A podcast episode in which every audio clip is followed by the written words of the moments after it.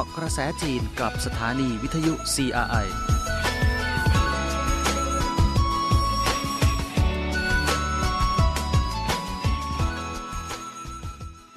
วัสดีค่ะ ต้อนรับคุณผู้ฟังเข้าสู่เกาะกระแสจีน วันนี้คุณผู้ฟังอยู่กับดิฉันสิวัตราสินพสุธาดลนะคะสำหรับประเด็นข่าวสารที่น่าสนใจในรอบสัปดาห์ที่เกี่ยวข้องกับประเทศจีน สัปดาห์นี้มีหลายเรื่องด้วยกันค่ะ เราไปเริ่มกันที่เรื่องแรกกันเลยนะคะ จีนยกระดับการเปิดประเทศให้สูงขึ้นอย่างต่อเนื่อง เลขาธิการใหญ่สีจิ้นผิงย้ำว่า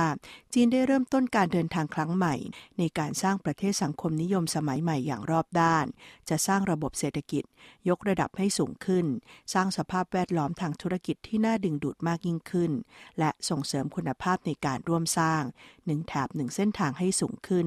และบรรลุผลประโยชน์ร่วมกันในระดับที่สูงขึ้น และมีชัยชนะร่วมกันกับประเทศในภูมิภาคเอเชียแปซิฟิก ในช่วงเริ่มต้นของแผน 5 ปีฉบับที่ 14 จีนกำลังเปิดกว้างและพัฒนาในระดับที่สูงขึ้น เพื่อส่งเสริมความร่วมมือ และมีชัยชนะร่วมกัน สร้างเศรษฐกิจโลกที่เปิดกว้าง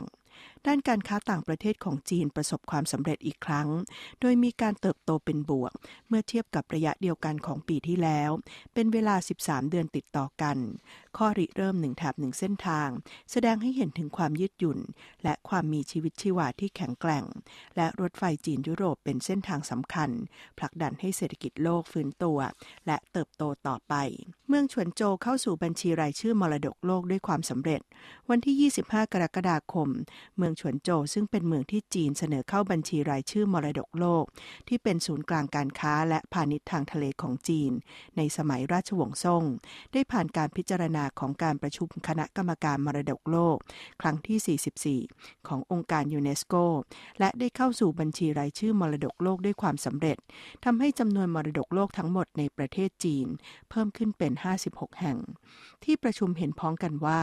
เมืองฉวนโจวเป็นศูนย์กลางทางการค้าและพาณิชย์ทางทะเลของจีน ในสมัยราชวงศ์ซ่ง สะท้อนให้เห็นถึงโครงสร้างที่เป็นเมืองท่า ที่มีเอกลักษณ์พิเศษ ในช่วงเวลาประวัติศาสตร์ ที่เฉพาะเจาะจง หลังมรดกโลก 22 แห่งของเมืองฉวนโจวครอบคลุมถึงปัจจัยทางวัฒนธรรมที่สำคัญจำนวนมาก ของโครงสร้างทางสังคม ระบบการบริหาร การคมนาคมขนส่ง การผลิต และการพาณิชย์เป็นต้น ซึ่งรวมกันส่งเสริมการพัฒนาและความเจริญรุ่งเรือง แบบค่อยเป็นค่อยไปของเมืองฉวนโจวในศตวรรษที่ 10 ถึง 14จีนเสนอข้อเรียกร้องสองฉบับให้กับสหรัฐ เพื่อปกป้องสิทธิของจีนและคนจีนในสหรัฐ วันที่ 26 กรกฎาคมในเซี่ยเฟิงรัฐมนตรีช่วยว่าการกระทรวงการต่างประเทศของจีน กล่าวกับสื่อมวลชน หลังการเจรจากับนางเชอร์แมน รัฐมนตรีช่วยว่าการกระทรวงการต่างประเทศของสหรัฐที่นครเทียนจินทางภาคเหนือของจีนว่า ระหว่างการเจรจา จีนได้ยื่นข้อเรียกร้องสองข้อแก่สหรัฐหนึ่งในนั้น ข้อเรียกร้องให้สหรัฐหยุดการกระทำที่ผิดต่อจีน และอีกหนึ่งข้อเรียกร้อง คือรายละเอียดประเด็นสำคัญ ที่จีนมีความกังวล ในข้อเรียกร้องฉบับแรก จีนได้เรียกร้องให้สหรัฐ พิกถอนข้อจำกัดด้านวีซ่าสำหรับสมาชิกพรรคคอมมิวนิสต์จีนและครอบครัว โดยปราศจากเงื่อนไข เพิกถอนการคว่ำบาตรต่อผู้นำเจ้าหน้าที่ และหน่วยงานของรัฐบาลจีน ยกเลิกข้อจำกัดด้านวีซ่าสำหรับนักเรียนจีน ที่จะเดินทางไปศึกษาต่ออย่างสหรัฐจีนยังเรียกร้องให้สหรัฐหยุดกีดกันบริษัทจีน หยุดสร้างความไม่สบายใจให้กับนักศึกษาชาวจีน หยุดขัดขวางการดำเนินการของสถาบันขงจือ เพิกถอนการจดทะเบียนสื่อจีนในสหรัฐ ว่าเป็นตัวแทนชาติหรือคณะทูตต่างประเทศ เพิกถอนคำขอส่งตัวนังเมืองหวันโจวข้ามแดนไปยังสหรัฐ ในข้อเรียกร้องอีกฉบับหนึ่ง จีนแสดงความกังวลอย่างยิ่งต่อสหรัฐในหลายกรณีสำคัญ รวมไปถึงการที่นักเรียนจีนบางส่วน ถูกปฏิเสธในการขอวีซ่า พลเมืองจีนถูกปฏิบัติอย่างไม่เป็นธรรมในสหรัฐ สถานเอกอัครราชทูตและสถานกงสุลจีนในสหรัฐ ถูกรบกวนและคุกคามโดยผู้กระทำความผิด ในสหรัฐกระแสต่อต้านชาวอเมริกันเชื้อสายเอเชีย เชื้อสายจีน และกระแสต่อต้านจีนเพิ่มมากขึ้น พลเมืองจีนต้องทนทุกข์กับการถูกโจมตีด้วยความรุนแรง จีนเรียกร้องให้สหรัฐ จัดการกับกรณีเหล่านี้โดยเร็วที่สุด เคารพและปกป้องผลประโยชน์ที่ชอบด้วยกฎหมาย ของพลเมืองและองค์กรของจีนในสหรัฐอย่างจริงจัง รัฐมนตรีต่างประเทศจีนระบุไวรัสการเมืองก็ต้องถูกสืบหาต้นต่อเช่นกัน วันที่ 25 กรกฎาคม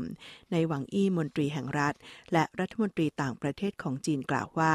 ในเมื่อไวรัสโคโรนาสายพันธุ์ใหม่จำเป็นต้องมีการสืบหาต้นต่อ ไวรัสการเมืองก็ต้องมีการสืบหาต้นต่อเช่นกัน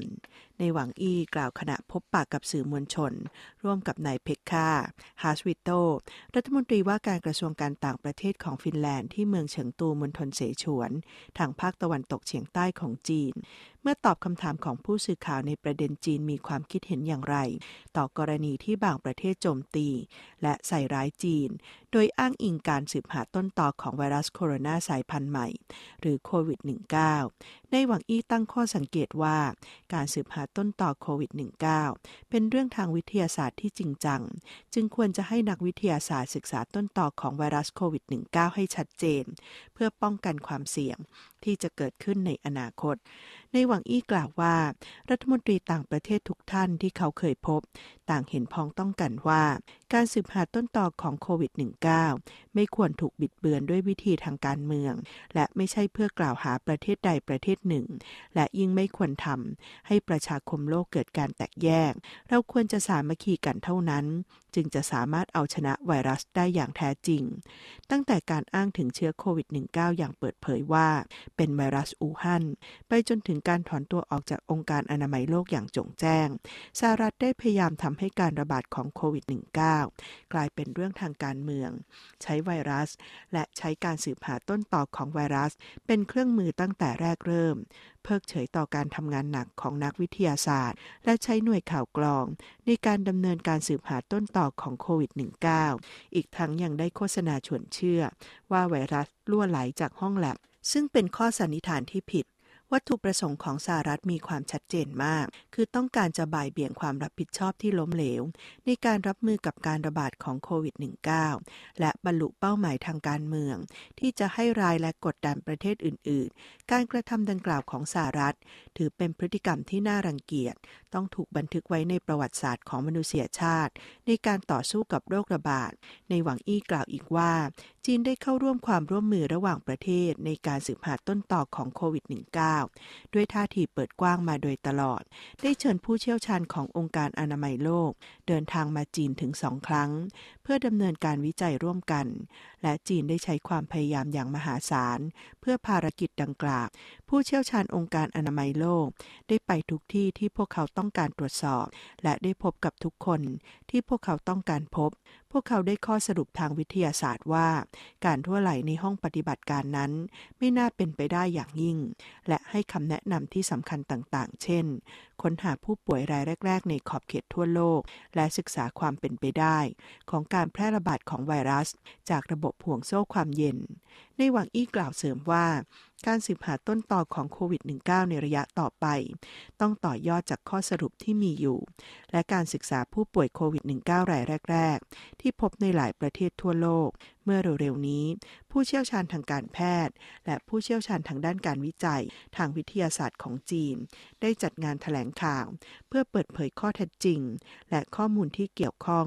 รวมถึงได้ชี้แจงจุดยืนที่ชัดเจนของจีน ในทางวิทยาศาสตร์โดยในหวังอี้ชี้ว่า ไวรัสโคโรนาสายพันธุ์ใหม่จำเป็นต้องมีการสืบหาต้นต่อ ไวรัสทางการเมือง ก็ต้องมีการสืบหาต้นต่อเช่นกันเมื่อเร็วๆนี้สำนักเลขาธิการองค์การอนามัยโลก แจ้งประเทศสมาชิกเกี่ยวกับแผนงานในการสืบหาต้นต่อของโควิด -19 ในระยะที่ 2 สร้างความประหลาดใจ ให้กับบรรดานักวิทยาศาสตร์เป็นอย่างมาก เนื่องจากแผนงานนี้ไม่เพียงแต่ไม่สอดคล้องกับข้อกำหนด ของมติสมัชชาขององค์การอนามัยโลกครั้งที่ 73 หากยังเพิกเฉยต่อข้อสรุปและข้อเสนอแนะ ที่ระบุไว้ในรายงานการวิจัยร่วมกัน เกี่ยวกับการสืบหาต้นต่อของโควิด -19 ในระยะแรก ดูเหมือนว่า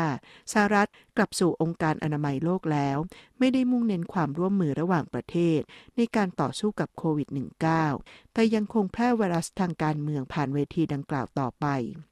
ในหวังอี้กล่าวว่า จีนในฐานะประเทศอิสระ และมีอำนาจอธิปไตย ยืนยันที่จะไม่รับและเป็นไปไม่ได้ ที่จะรับแผนงานใด ๆ ที่ไม่ใช่แผนงานที่แท้จริง ในการสืบหาต้นต่อไวรัสโควิด -19 แต่เป็นแผนการทำลายชื่อเสียงของจีน จนถึงขณะนี้มีเกือบ 60 ประเทศ ที่ได้ส่งจดหมายถึงองค์การอนามัยโลก โดยเห็นด้วยกับผลการวิจัยสืบหาต้นต่อของโควิด -19 ในระยะแรก และคัดค้านความพยายาม ที่จะทำให้การสืบหาต้นต่อโควิด -19 กลายเป็นเรื่องทางการเมืองในหวังอี้ย้ำว่าการสืบหาต้นต่อของโควิด -19 ต้องการความร่วมมือมากกว่าการให้ร้ายประเทศอื่นต้องการความจริงมากกว่าการโกหก และต้องการความเคารพทางวิทยาศาสตร์ มากกว่าการบิดเบือนทางการเมือง จีนจะยังคงสนับสนุนและมีส่วนร่วม ในความร่วมมือด้านการสืบหาต้นต่อของไวรัสโควิด -19 ทั่วโลกต่อไป ด้วยจิตวิญญาณของการเปิดกว้าง โปร่งใส ใช้วิทยาศาสตร์ และความร่วมมือ จีนชี้สหรัฐควรเชิญผู้เชี่ยวชาญ WHO ไปสหรัฐ เพื่อตรวจสอบห้องปฏิบัติการ Fort District โดยเร็ว ในเจ้าลี่เจียนโฆษกกระทรวงการต่างประเทศของจีน กล่าวเมื่อวันที่ 26 กรกฎาคมว่า ที่ผ่านมาประชาคมโลก วิจารณ์สหรัฐที่นำปัญหาการสืบหาต้นต่อโควิด -19 ไปเชื่อมโยงกับการเมือง มีเสียงเรียกร้องจากคนทั่วไป ให้สำรวจห้องปฏิบัติการ Fort District ดังขึ้นมาอย่างไม่ขาดสายสหรัฐควรแสดงท่าทีที่มีความโปร่งใสและมีความรับผิดชอบ โดยเชิญผู้เชี่ยวชาญจากองค์การอนามัยโลก หรือ WHO ไปสหรัฐโดยเร็ว เพื่อทำการสำรวจห้องปฏิบัติการดังกล่าว แล้วเปิดเผยสภาพความเป็นจริงให้กับทั่วโลก สถิติล่าสุดระบุว่าจำนวนชาวเน็ตของจีนที่ร่วมลงนามผ่านเน็ต ในการเรียกร้ององค์การอนามัยโลก ให้สำรวจห้องปฏิบัติการ Fort District มากกว่า 13 ล้านคนแล้ว แต่จนถึงขณะนี้ฝ่ายสหรัฐยังไม่ได้ให้คำตอบ คลังสมอง CGTN ระบุ 80%ของชาวเน็ตทั่วโลกเห็นว่า ปัญหาสืบต้นต่อโควิด -19 ถูกเชื่อมโยงกับการเมือง ช่วงค่ำวันที่ 26 กรกฎาคมตามเวลาท้องถิ่นของกรุงปักกิ่ง คลังสมองของ CGTN ออกรายงานสำรวจประชามติผ่านอินเทอร์เน็ต แสดงว่า 80%ของชาวเน็ตทั่วโลกที่เข้าร่วมการสำรวจเห็นว่า ปัญหาการสืบหาต้นต่อของโควิด -19 ถูกเชื่อมโยงกับประเด็นการเมือง การสำรวจประชามติในครั้งนี้จัดขึ้นผ่านแพลตฟอร์ม Twitter และ Facebook ในช่วงเช้าตรู่ของวันที่ 24 กรกฎาคม จนถึงเวลา 22 นาฬิกาของวันที่ 25 กรกฎาคมตามเวลาปักกิ่ง ภายใต้ 2 หัวข้อได้แก่ ในความคิดเห็นของท่าน ปัญหาการสืบหาต้นตอโควิด -19 ถูกเชื่อมโยงกับประเด็นทางการเมืองหรือไม่ และท่านสนับสนุนการดำเนินการสืบหาต้นตอของโควิด -19 ในหลายประเทศหรือไม่ โดยในแพลตฟอร์ม Twitter ชาวเน็ตของสเปนมี 90%เห็นพ้องกันว่าปัญหาการสืบหาต้นต่อโควิด -19 ได้ถูกเชื่อมโยงกับการเมือง ในขณะที่ชาวเน็ตจากฝรั่งเศสมี 88%รัสเซีย 83%อังกฤษ 70%และจากประเทศที่ใช้ภาษาอาหรับเป็นทางการ มี 68%เห็นด้วยกับปัญหาสืบหาต้นกำเนิดของโควิด -19 ที่ถูกเชื่อมโยงไปกับการเมือง บนแพลตฟอร์ม Facebook ชาวเน็ตจากอังกฤษ สเปน ฝรั่งเศส รัสเซีย และประเทศอาหรับที่เชื่อว่า ปัญหาการตรวจหาต้นตอของโควิด -19 ถูกนำไปเชื่อมโยงกับการเมืองนั้น มีสัดส่วนเฉลี่ยของประเทศเหล่านี้อยู่ถึง 83%เกี่ยวกับประเด็นท่านสนับสนุนการดำเนินการสืบหาต้นต่อของโควิด -19 จากหลายประเทศ ชาวเน็ตจากอังกฤษ สเปน ฝรั่งเศส รัสเซีย และประเทศอาหรับ ที่เข้าร่วมการสำรวจผ่าน Twitter โดยเฉลี่ยแล้วมี 83%ได้แสดงท่าทีสนับสนุน ขณะที่ชาวเน็ตจากประเทศดังกล่าว ที่เข้าร่วมการสำรวจผ่าน Facebook นั้น โดยเฉลี่ยแล้วมี 79%แสดงท่าทีสนับสนุน ในขณะที่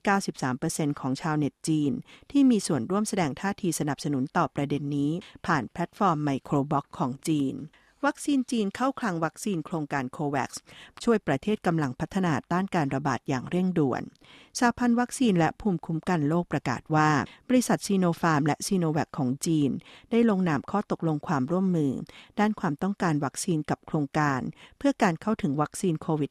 -19 หรือ COVAX ซึ่งเป็นสัญลักษณ์แสดงให้เห็นว่าทั้งสองบริษัท จะเริ่มจัดสรรวัคซีนป้องกันโควิด -19 ให้กับโครงการนี้ตั้งแต่เดือนกรกฎาคม เพื่อใช้งานในการป้องกัน และควบคุมการแพร่ระบาดในประเทศกำลังพัฒนา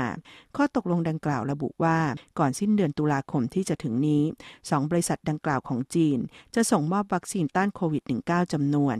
110 ล้านโดส ให้กับโครงการโควัคส่วนจำนวนวัคซีนที่บริษัทซีโนแวคจะส่งมอบแก่โครงการโควัคในปีนี้ และปีหน้ามีจำนวนมากถึง 380 ล้านโดส ในขณะที่บริษัทซีโนฟาร์ม จะส่งมอบวัคซีนจำนวน 170 ล้านโดส การผลิตและการใช้ชีวิตในเหอหนานเร่งฟื้นตัว ช่วงหลายวันมานี้ หลายหน่วยงานของมณฑลเหอหนาน ร่วมกันใช้มาตรการที่มีประสิทธิภาพ เร่งฟื้นการผลิตและการใช้ชีวิต จนถึงเที่ยงวันของวันที่ 26 กรกฎาคม สายส่งไฟฟ้าที่ถูกทำลายจำนวน 1,854 เส้น 1,752 เส้น ได้รับการซ่อมแซมจนกลับมาใช้งานได้แล้ว ฟื้นฟูการจ่ายไฟให้กับครัวเรือนจำนวน 3.51 ล้านครัวเรือน บริษัทผลิตน้ำ8แห่งจากากทั้งหมด 9 แห่งในเมืองเจิ้งโจวกลับมาผลิตน้ำสะอาดได้อีกครั้ง ชุมชนที่ไม่มีน้ำใช้จากผลกระทบของน้ำท่วมในตัวเมืองจำนวน 1,221 แห่ง กลับมามีน้ำใช้เป็นปกติ สถิติจากสำนักงานกำกับดูแลธนาคารและการประกันของจีนแสดงว่า จนถึงวันที่ 26 กรกฎาคม องค์กรธนาคารต่างๆ ได้เตรียมเงินทุนช่วยเหลือบรรเทาสาธารณภัยสำหรับเหอหนานจำนวน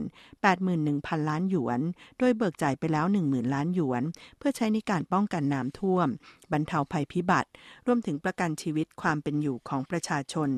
กรมธรรม์การรักษาพยาบาลแห่งชาติจีน รองรับค่าใช้จ่ายคลอดและเลี้ยงดูบุตรคนที่ 3 ในการประกันการคลอดและเลี้ยงดูบุตรเพื่อสนับสนุนและปฏิบัติตามนโยบายมีบุตรคนที่ 3 เมื่อเร็วๆนี้กรมประกันการรักษาพยาบาลแห่งชาติจีนประกาศ หนังสือเวียนเกี่ยวกับการปฏิบัติงาน ประกันภัยการคลอด และเลี้ยงดูบุตร เพื่อสนับสนุนนโยบายบุตรคนที่ 3 โดยกำหนดให้ท้องที่ต่างๆ จัดค่าใช้จ่ายในการคลอด เลี้ยงบุตรคนที่ 3 ของพนักงานหญิง ที่เป็นสมาชิกระบบประกันสังคม ให้รวมอยู่ในประกันการคลอดและเลี้ยงดูบุตร โดยสามารถเบิกค่าใช้จ่ายและเบี้ยเลี้ยง ในการรักษาพยาบาลระหว่างการคลอด และเลี้ยงดูบุตรอย่างทันเวลาและเต็มจำนวน เอกสารดังกล่าวกำหนดว่า จะต้องดำเนินงานประกันดังกล่าวของประชาชนในเมืองและชนบท จัดให้ทารกแรกเกิด เข้าร่วมระบบประกันในเมืองและชนบท เรียกร้องให้พื้นที่ต่างๆ ใช้มาตรการที่มีประสิทธิภาพสูง และดำเนินการประชาสัมพันธ์ให้ดี แก่ประชาชนที่เข้าร่วมระบบประกันสังคม ให้ได้รับผลประโยชน์ที่มากขึ้น เศรษฐกิจดิจิทัลของจีนพัฒนาด้วยดี ปัจจุบันความเป็นดิจิทัลของเศรษฐกิจจีนเข้าสู่ช่วงพัฒนาอย่างรวดเร็ว ในเดือนมิถุนายนที่ผ่านมา กรมสถิติแห่งชาติจีนประกาศมาตรฐาน การแบ่งประเภทสถิติทางเศรษฐกิจดิจิทัลและอุตสาหกรรมหลัก ตามมาตรฐานดังกล่าว กรมสัมภากรจีนได้ใช้ Big Data ในการเก็บภาษี วิเคราะห์สถิติสำหรับการพัฒนาอุตสาหกรรมหลักของเศรษฐกิจดิจิทัล ทั้งนี้ปรากฏว่าเศรษฐกิจดิจิทัลของจีนพัฒนาไปได้ด้ด้วยดี และกำลังกลายเป็นแรงขับเคลื่อนใหม่ ในการผลักดันการพัฒนาเศรษฐกิจ ในเจ้าเหรียญเว่ยรองอธิบดีกรมตรวจผลคำนวณรายได้ของกรมสัมภากรกล่าวว่า สถิติแสดงให้เห็นว่าในช่วงครึ่งปีแรกของปีนี้ อุตสาหกรรมหลัก ของเศรษฐกิจดิจิทัลของจีนมีมูลค่าเพิ่มขึ้น 34.2%เมื่อเทียบกับช่วงเดียวกันของปีที่แล้ว โดยมีอัตราการเติบโตเฉลี่ยต่อปีถึง 20.8%ในช่วง 2 ปีที่ผ่านมา ท่าเรือการค้าเสรีไหหนาน เร่งการเปิดเสรีและอำนวยความสะดวกทางการค้า วันที่ 26 กรกฎาคม ผู้รับผิดชอบสำนักงานการพาณิชย์มณฑลไหหนาน กล่าวในงานถแถลงข่าวที่จัดโดยคณะรัฐมนตรีจีนว่า บัญชีรายชื่อสินค้าบริการต้องห้าม ข้ามพรมแดงของไหหนาน จะมีบทบาทในเชิงบวก ในการส่งเสริมการก่อสร้างท่าเรือการค้าเสรีไหหนาน โดยเฉพาะอย่างยิ่ง ในการพัฒนาการบริการทางการค้า ซึ่งนำประโยชน์ต่อการค้าต่างประเทศ และวิสาหกิจอื่น ๆจำนวนมาก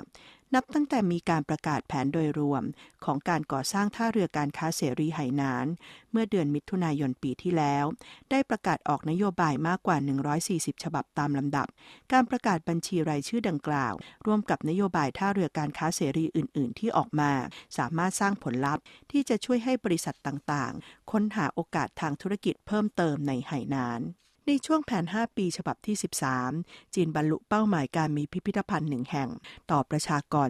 250,000 คน ในช่วงแผน 5 ปีฉบับที่ 13 จีนบรรลุเป้าหมายจำนวนพิพิธภัณฑ์หนึ่งแห่ง ต่อจำนวนประชากร 250,000 คน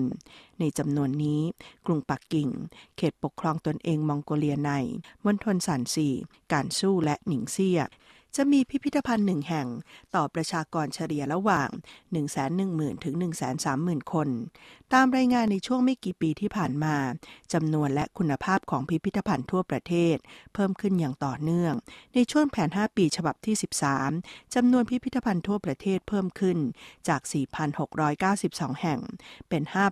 5,788 แห่ง และค่าเฉลี่ยเปิดพิพิธภัณฑ์หนึ่งแห่ง เกิดขึ้นทุกๆ 2 วันจำนวนผู้เข้าชมพิพิธภัณฑ์ต่อปีเพิ่มขึ้นจาก 700 ล้าน เป็น 1.2 พันล้านคน เพิ่มขึ้นโดยเฉลี่ย 100 ล้านคนต่อปี และนี่ก็เป็นเรื่องราวข่าวสารที่น่าสนใจในรอบสัปดาห์ที่เกี่ยวข้องกับประเทศจีนนะคะ วันนี้เวลาหมดลงแล้วค่ะดิฉันสิวัตราสินพสุธาดลลาคุณผู้ฟังไปก่อน พบกันใหม่ในครั้งหน้า สวัสดีค่ะ